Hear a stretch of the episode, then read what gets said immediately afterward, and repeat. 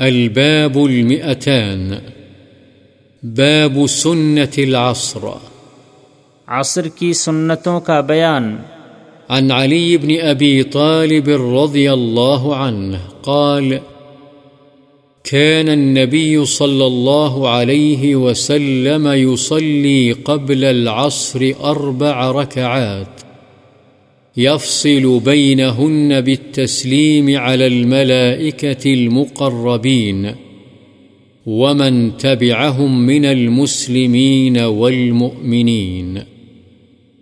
رواه الترمذي وقال حديث حسن. حضرت علی بن ابی طالب رضی اللہ عنہ بیان فرماتے ہیں کہ نبی صلی اللہ علیہ وسلم عصر کے فردوں سے پہلے چار رکعات پڑھا کرتے تھے۔ ان کے درمیان ملائکہ مقربین اور ان کی تابع داری کرنے والے مسلمانوں اور مؤمنوں پر سلام کہنے کے ساتھ فصل یعنی جدائی کرتے تھے۔ اسے امام ترمیزی نے روایت کیا ہے اور کہا ہے، یہ حدیث حسن ہے۔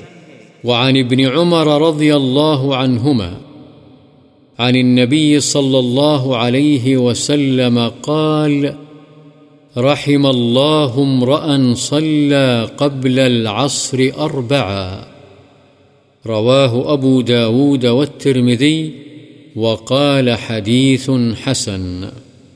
حضرت ابن عمر رضی اللہ عنہما سے روایت ہے، نبی صلی اللہ علیہ وسلم نے فرمایا، اللہ تعالی اس شخص پر رحم فرمائے جو عصر کی نماز سے پہلے چار رکعات ادا کرتا ہے، اسے ابو داود اور ترمیزی نے روایت کیا ہے اور امام ترمیزی فرماتے ہیں، یہ حدیث حسن ہے۔ وعن علي بن أبي طالب رضي الله عنه أن النبي صلى الله عليه وسلم كان يصلي قبل العصر ركعتين رواه أبو داود بإسناد صحيح. قال الشيخ الألباني لكنه شاذ بلفظ ركعتين، والمحفوظ بلفظ أربع ركعات، وبيانه في ضعيف أبي داود.